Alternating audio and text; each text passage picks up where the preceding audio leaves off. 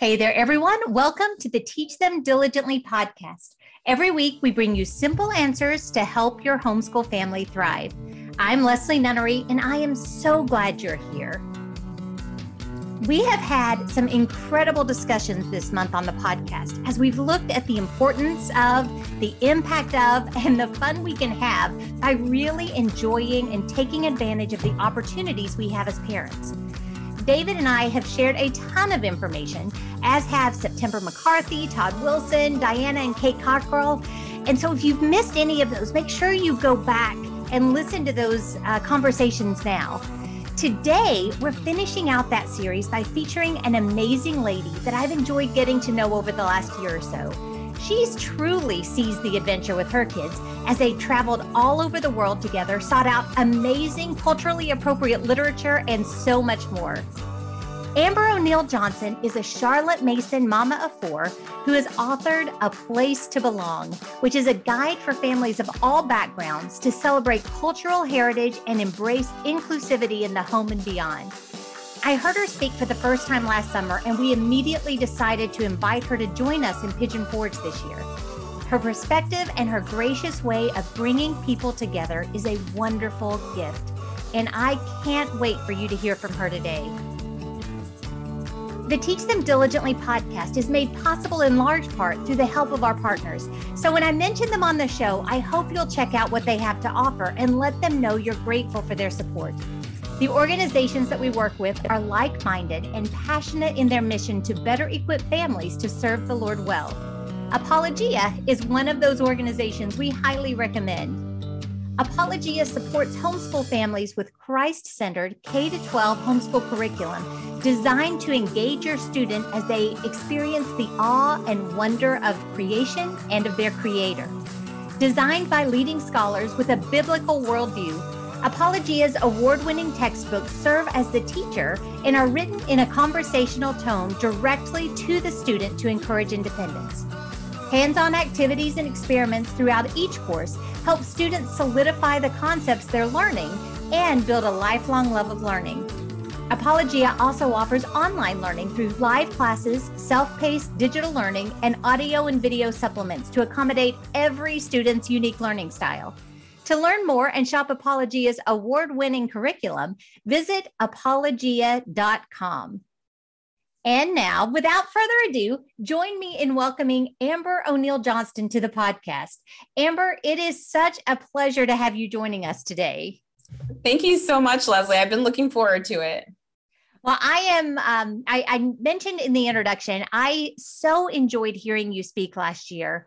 Um, and so I wanted, I, as we're going to start talking about seizing the adventure and talking about your book and all of these other things, can you give us just a little bit of insight as to who you are and maybe some of the experiences that you've had to kind of set the stage for the rest of our conversation? Sure. So, um, as you mentioned, Amber O'Neal Johnston, a lot of people know me as Heritage Mom. Um, I live in Georgia with Scott and our four kiddos. They are 6, 8, 10, and 12, all about to have birthdays. And so I will be the mother of a teenager very soon. Uh, yeah, I'm really excited. Um, they've been homeschooled from the beginning, and most of our approaches have rested on um, the foundation of Charlotte Mason's philosophy for education. Um, so literature-based approach to um, all that we do. And um, from the very beginning, I was really excited about all of the things that I was reading with my children, all the great literature and the poetry and music and art and all the things. Um, but I found that we're an African American family, and I found that a lot of what we were using didn't include anything that came from or was about um, anybody black or anybody really anybody of color at all um, and so i figured that i really was wholeheartedly committed to the approach but I wanted to see it play out differently in my home. And so that was kind of the beginning of where Heritage Mom came from this idea of bringing our heritage into the things that we do. But the more that I did it, I found that my family wasn't the only family that responded positively to that. Every family that I spoke with, they all were telling me their stories of of their heritage and their family culture and, and things like that. Um, and it was really amazing to me because it wasn't just families of color, but white families as well. And I realized that heritage is something that we all have, that we're all excited about and want to pass on to our kids. And so I kind of built my platform around that idea. And I usually share kind of how it plays out in my home with the message that um, really one of the biggest things we can bring to the table for our children is ourselves.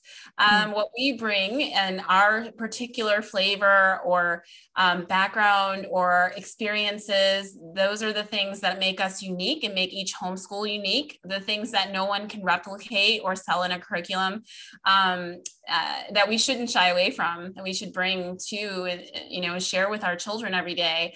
Um, and as part of that, we've incorporated world travel and lots of um, literature and films and field trips and just a bunch of adventures. So that's kind of how I got to where I am today. That's that is so exciting. And I'll tell you the thing that really God used to get my attention was I had I, I would have said that I was all in on um, on the heritage that just as you were presenting that heritage. But what I hadn't noticed before, like literally before you said it last summer, was people that look like me. My heritage is all that I see. It had never even dawned on me that that was a whole. And so as a as a mom who we too have had the the privilege to travel around we've tried to give our children exposure and we want them to know and love all people and to find those commonalities and I had still never, ever taken notice of the fact that everybody, it, it, it all looks the same. It all sounds the same. These stories are so, so common to me, but not necessarily others. Right. Yeah. I think that that was the biggest thing. And thankfully, what I've found there are always, you know, people who are reluctant to change. But most of the time, when I've been speaking and sharing and trying to spread this idea through the homeschooling community, what you just said is what I hear most often. People are not resistant mm-hmm. to the ideas I'm sharing, they just hadn't thought of them. And um, I think that that's a little bit different than maybe what we may see outside of our community, um, community of believers and a community of committed families. Uh, there might be this feeling that a lot of people are very resistant. No, I don't want that. And I'm like, that's not really what I've been yeah. been facing for the most part. It's been that most families um, do want their children to love all of God's creation. Mm-hmm. And where I see the biggest issues that we're under resourced in a lot of ways, you know, thankfully we have so many options with curricula, um, so many really good, rich, and deep options to choose from. And I think that we're just far behind in terms of bringing more voices to um, the options that we have. And so that's where I've really been working. I do some of it myself and offer those things on my website, but also working with other curriculum curriculum providers because they also want to make these changes but it's it can't happen overnight right, right? it's it's something that they're that a lot of people are working towards. And I think that um, in the future, the two of us will be sitting here having this conversation, talking about how things used to be. And that'll um, be awesome. yeah, it will be. It really will be. Well, you know, you again, there was it was so impactful to hear you speak last summer. And that's why we were so adamant that we wanted you to speak in Pigeon Forge. We wanted other people to hear what you have to say. But one of the things that I really, really appreciated was you talked about the importance of yoking diversity with kinship. And so I wanted to kind of bring that up again and ask why do you suppose that those two concepts, it's so important that they be linked?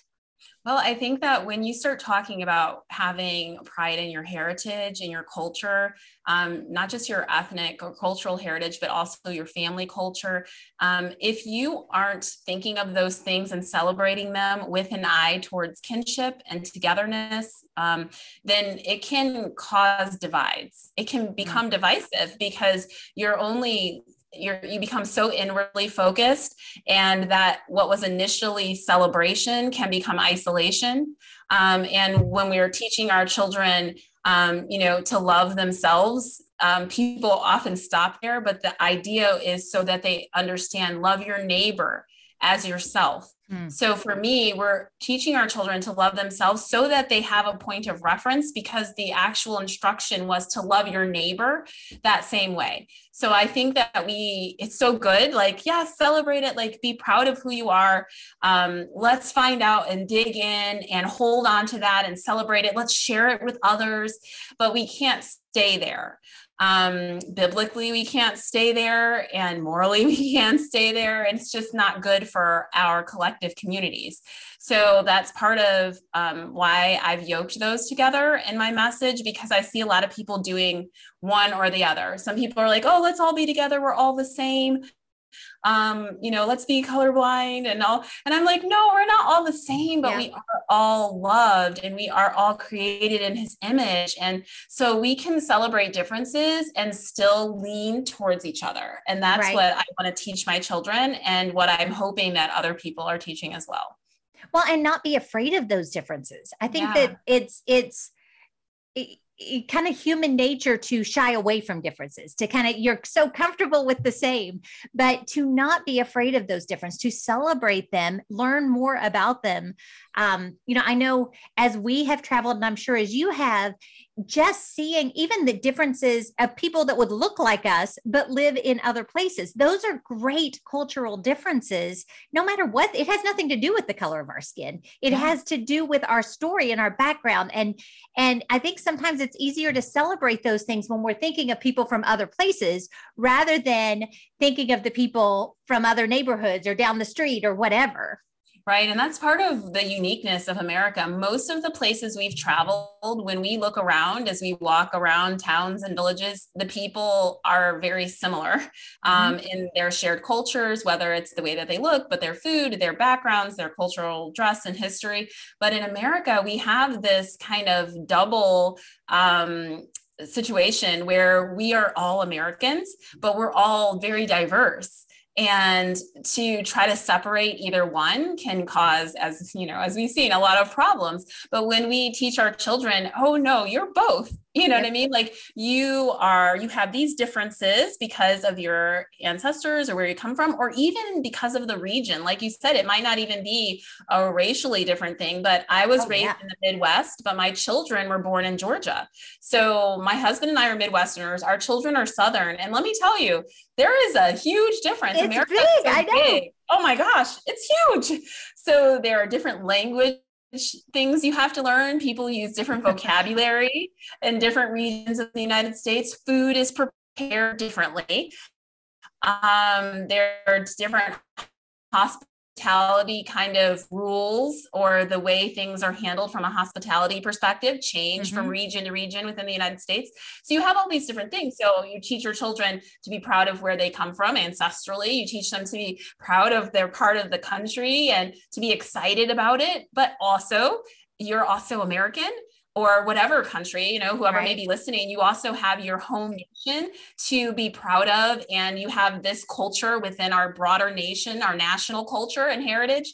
Um, and so I think that um, I, I feel like we should lean into all of that. I think all of those things serve to root our children, to tether mm-hmm. them to time and space and, and place um, where they can see that they're part of a huge story, an epic story, really, the mm. story of of mankind and that they have a role in it. And I think when we situate them in those areas and allow them to feel that connection, they see an added sense of purpose um, in their own personal lives, but also they feel that tethering to all of humanity.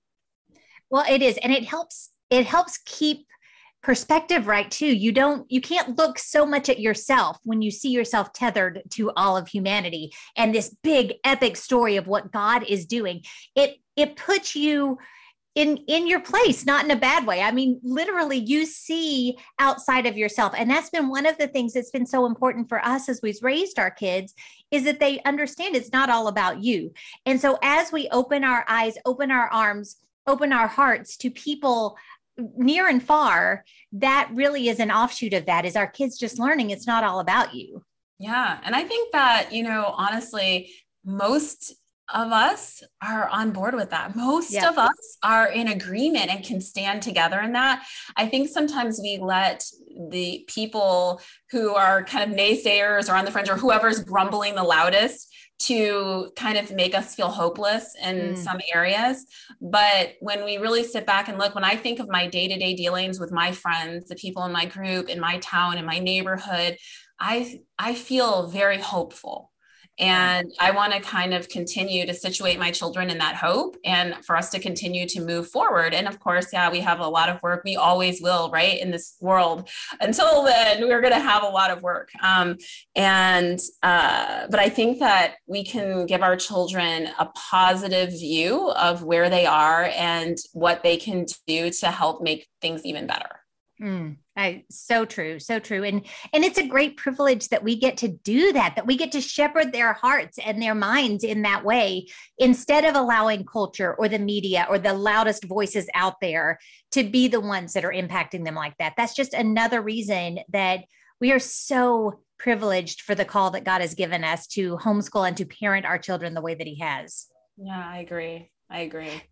So we were talking a second ago about kind of this this epic story. And so I know that you talk a lot about teaching honest history, but you always say that we have a responsibility to balance the bitter with the sweet. What do you mean by that?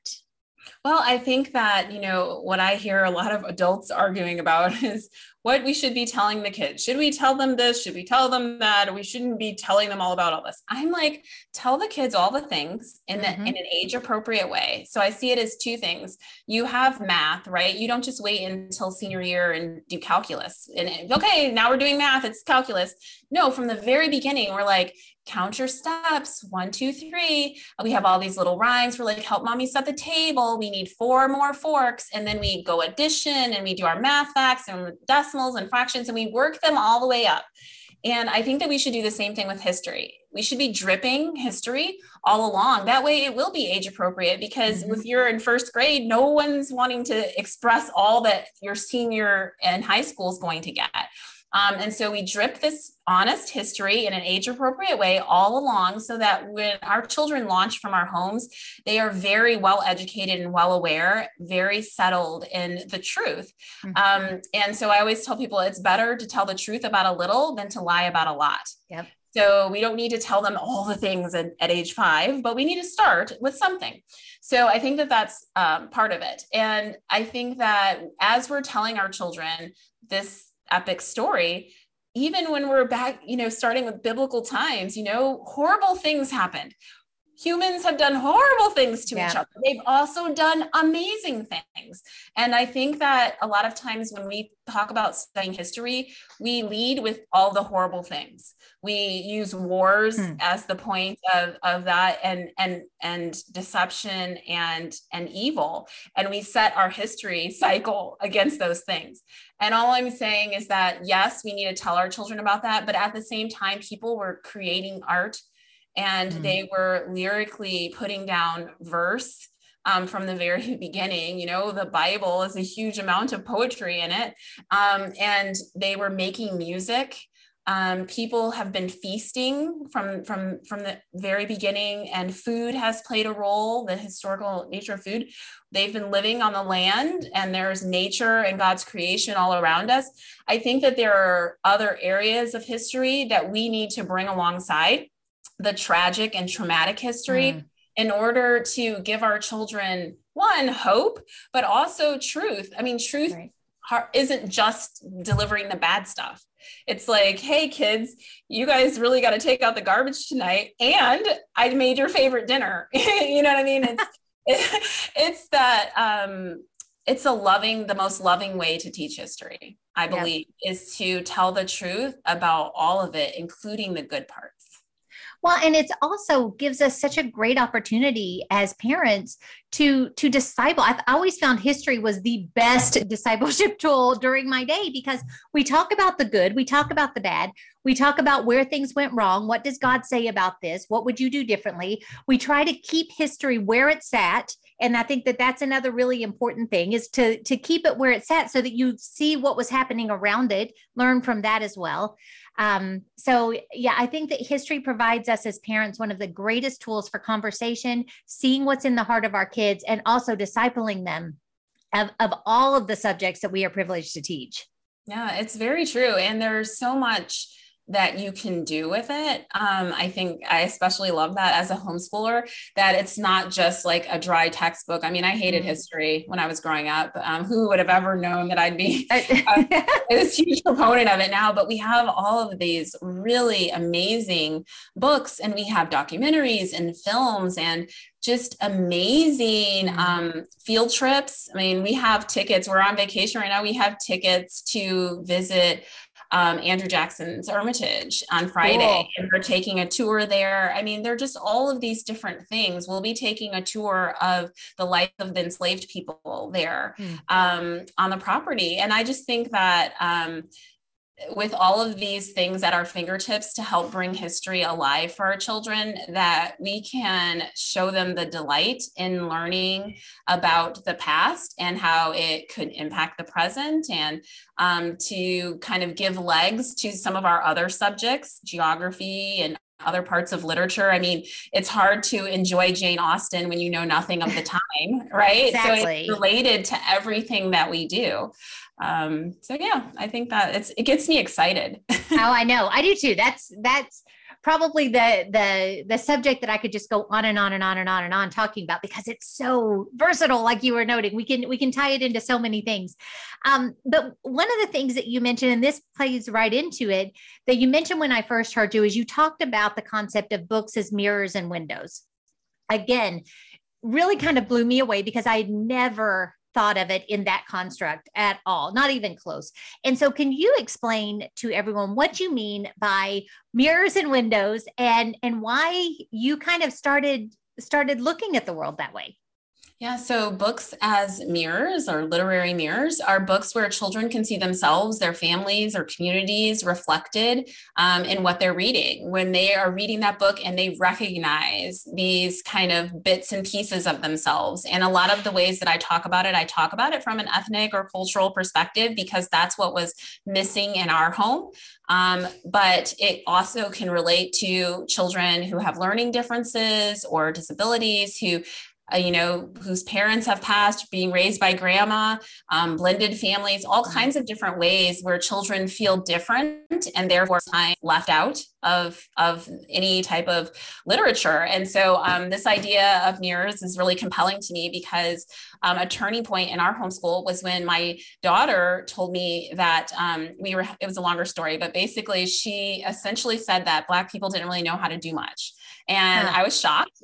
and I said, Why would you say that? And she said, Because you said that we study important people in school and we only study white people. And that was crushing wow. for me. That was crushing. And, um, you know, her blunt honesty, I wanted to deny it. If anyone else had said it, I'd be like, that's not true, you know, but I had to sit with that because it was true.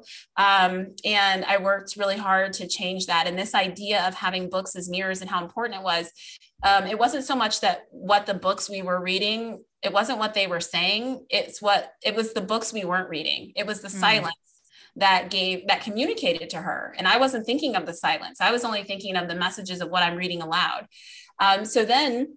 Carrying that same idea into books as windows those are books where children can see other people how they live their experiences and those books are critical.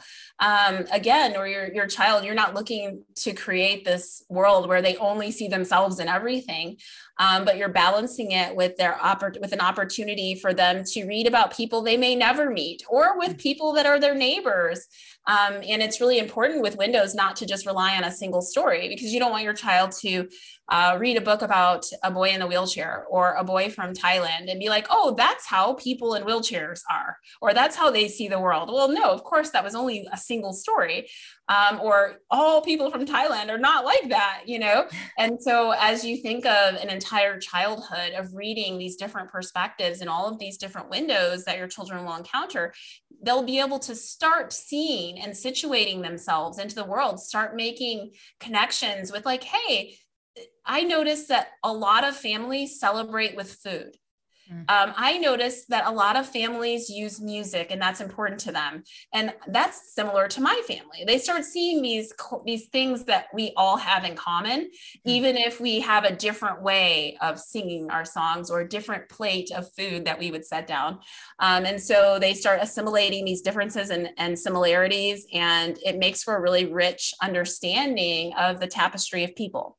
So thinking of books as mirrors and windows was just critically eye-opening for me. And I've worked really hard to spread that through the homeschooling community because I think that it helps people understand and they're like, oh, yeah, I totally get that. I'm on mm-hmm. board with that, you know? Yeah. Well, yeah, it was it I, I just keep coming back to how many things that you noted that were just really revolutionary for the way that I was thinking because it it it challenged me not that it went against what i would have always said that i thought but it challenged me wait you're not even thinking this. So yeah. you know that was the that was the real wake up call. So i want you to tell us about your book. You've written a place to belong and i would love for you to tell us a little bit more about that and kind of why why did you call it that? What goes into to the thought process behind this new book? Okay, so I wanted to create a book that was something that would bring people together instead of something that was divisive. Hmm. And uh, but I did want to talk about cultural, you know, richness and ethnicity and race and family culture, um, just within our own families. And I wanted to talk about all of those things. But I'm like, if I start talking about all those things, how can I call people to the table though, rather than having people like back away? And I said, I think that um, I want I have to be radically honest in the book, where I'm um, sharing the issues and mistakes that I've made with my own family because then I'm approaching it from a parent, not pointing a finger like you should do this or how could you not be doing this, but to start out saying, hey guys, I get it. Because actually, I was doing it that way too.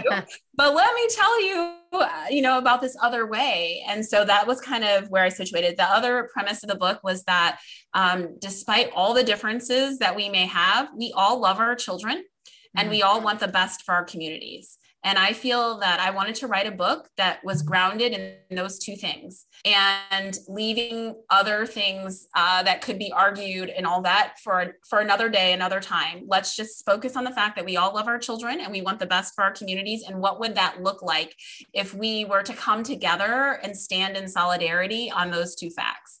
Um, and so the book blossoms out from there. And I basically go through every area of the home environment and talk about how we can create a place for our children to belong, a place where our children um, know that um, we see them and that we love what we see.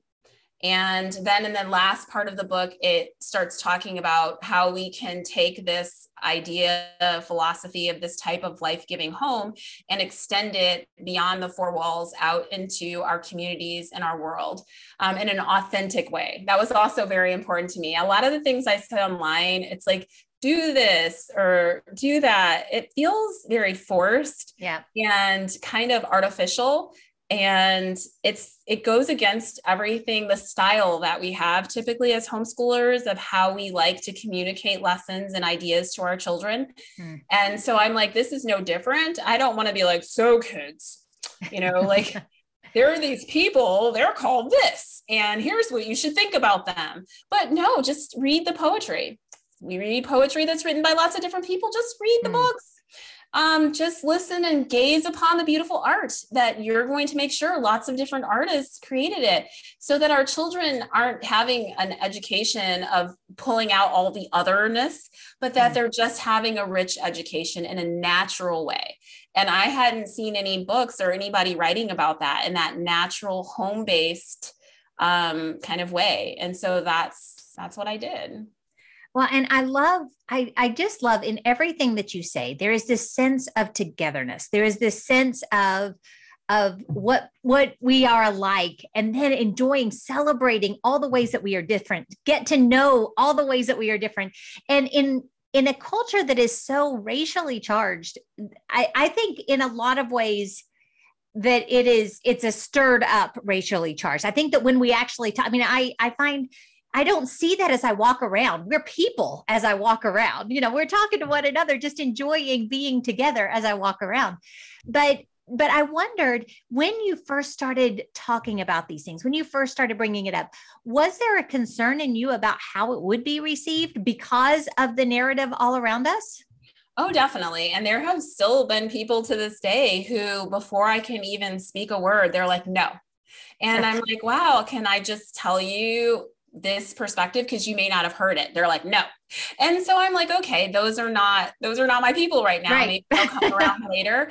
But for the most part, I think that um, I I agreed when I kind of became like going public with all of this, I guess you would say, um, creating a platform and talking about it professionally and all, I committed that I would never let something cross my lips that wasn't grounded in what I feel that God wants for us as mm-hmm. his people. And so I put that first. And then the other thoughts that I had and wanted to share fall under that. And because of that order of how I choose to speak and write, I find that um, I'm able to attract a lot of people that may not otherwise listen to messages like this because they trust me. Yeah. Um, and they know that I don't have like another agenda or anything, and I can reach them from the heart of a parent.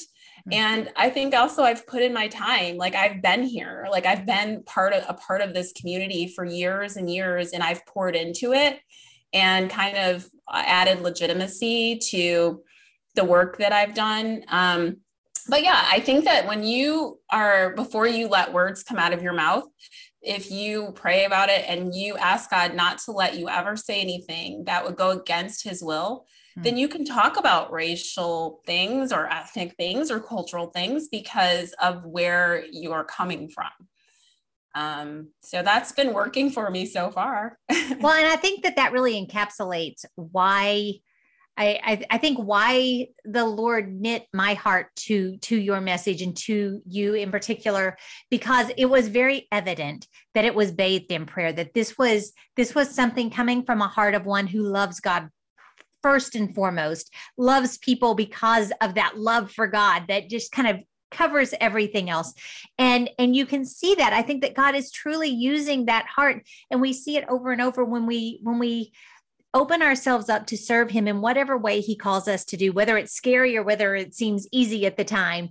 He is the one that gives the increase. He is the one that blesses that message or that platform or whatever it is. And he's the one then that can get the glory through it. And and I really I would I would have to say that you truly exemplify that in the way that you speak and and just your heart in all of this. Oh, thank you. I appreciate that. That's like the highest compliments to me as well and i just you know i pray that he continues to use me in that way as long as you know he feels that i'm serving in in the way that he'd like Yep, yep. Well, I do too. I think it's so important. We are almost out of time, but I wanted to kind of double back around to something that we kind of alluded to earlier. You mentioned in your book about your all's love of global travel and world schooling, like I think you call it. So, what is it about world schooling that appeals to you? And do you guys have any big adventures coming up soon? Okay, yeah. So, what appeals to us um, most is that we can remove our children from just this one space, uh, the United States of America, and situate them for long periods of time. We usually try to be gone for about three months hmm. um, and allow them to see how other, intimately see how other people live. And the messages that we're hoping that they'll take away is that um, there's more than one way to do things that um, God has his hand all over the entire world, not just the place where we happen to call home.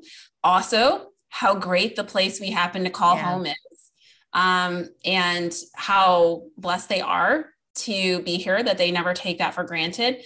Um, and another message that has been very important for us is for them to understand that this kind of black and white dichotomy in the United States is not a personal thing, that this is you know the story the fallen story of man you know yeah. and that no matter where you go in the world you will have enmity between people and it has nothing at all to do with you my baby you know i tell them this is wow. not about you my darling like look around you we're here in this other country there aren't even any black people here that's why everyone's staring at us that there are these opposing forces within humans, right? This mm. is what we this is what we do unfortunately and that has been a really important message for me um, in terms of raising children who um, don't take these things personally and mm. that they understand um, what's really happening when we look at this from a a an honest truth truth with a capital t what's really happening here in america and elsewhere.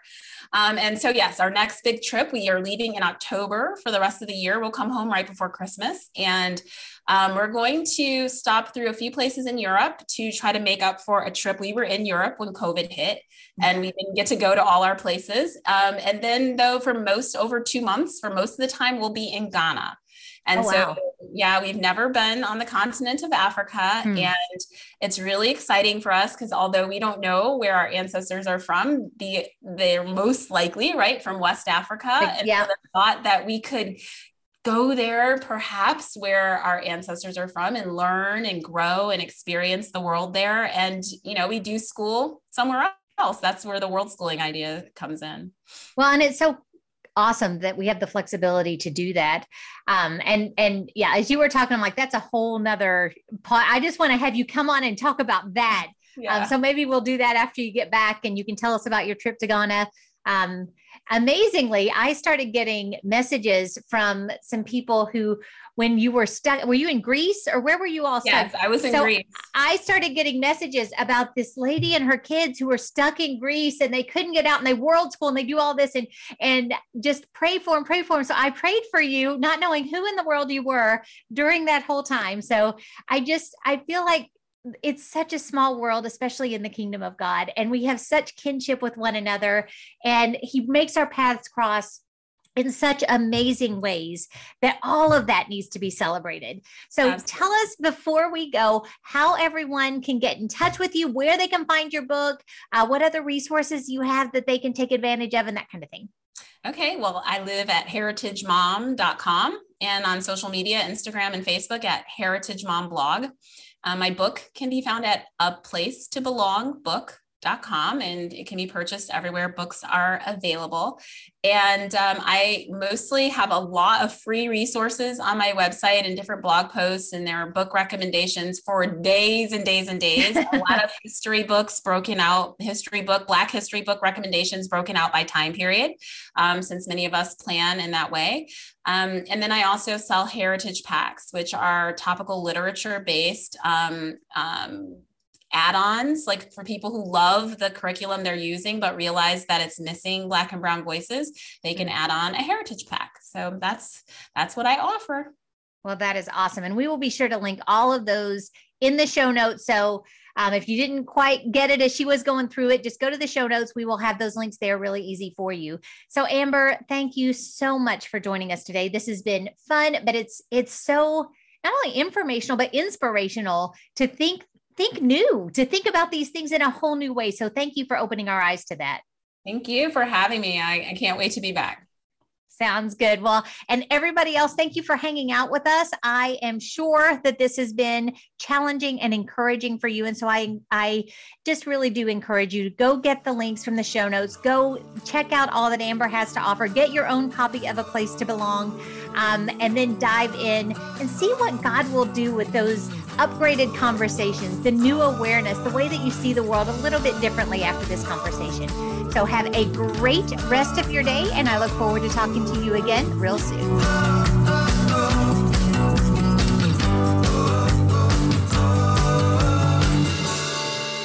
Thank you for joining us today.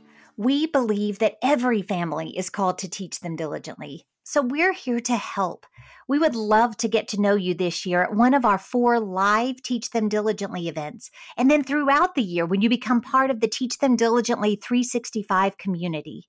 Check out the notes from today's show for more details about what we discussed today, as well as all of these other resources that Teach Them Diligently has to offer. Have a wonderful day, and I look forward to talking to you again real soon.